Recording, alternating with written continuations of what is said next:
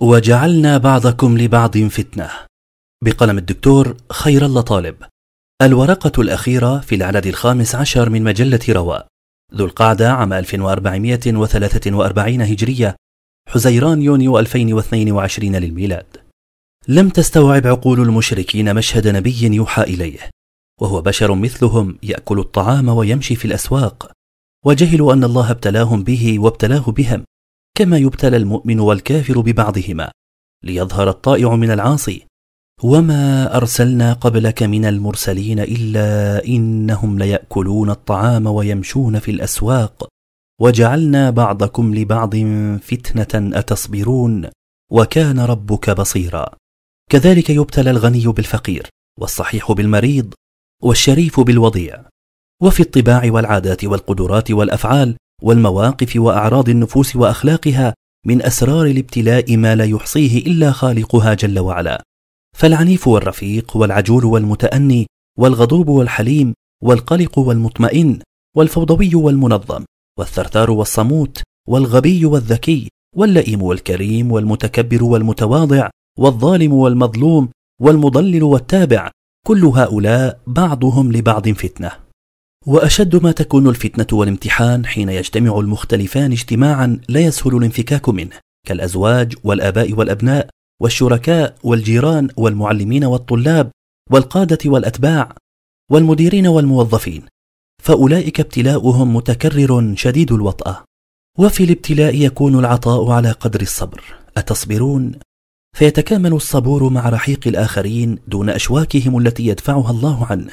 ويسخر الله لمحتسبي ثواب الآخرة من ينصفهم ولو بعد حين. ويكون أولئك أطول الناس نفسا في الإصلاح والتغيير.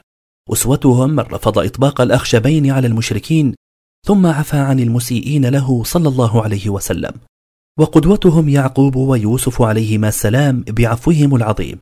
وكذا من تحمل من أنبياء الله عليه السلام أن يكون بعض أهله على غير دينه.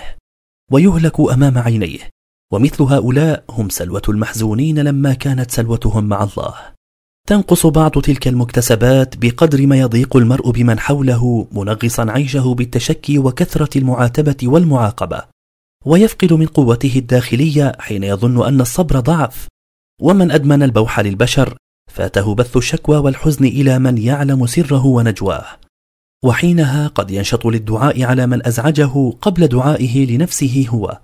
وقد تغمر المرء مشاعر العجب بصبره أو ينفد صبره على من حوله في حين أنهم ربما يعانون بسببه هو يتألمون ويتأوهون وتنهكهم آلام الحسرة والبكاء والضيق والضغوط بسببه وتقع عليهم الكوارث والنكبات والخسائر بأفعاله واجتهاداته واقتراحاته وتوجيهاته وقراراته وكلماته يريد لهم الخير فيصيبهم الشر كما أنهم قد يريدون لهم الخير فيأتيه منهم الضر.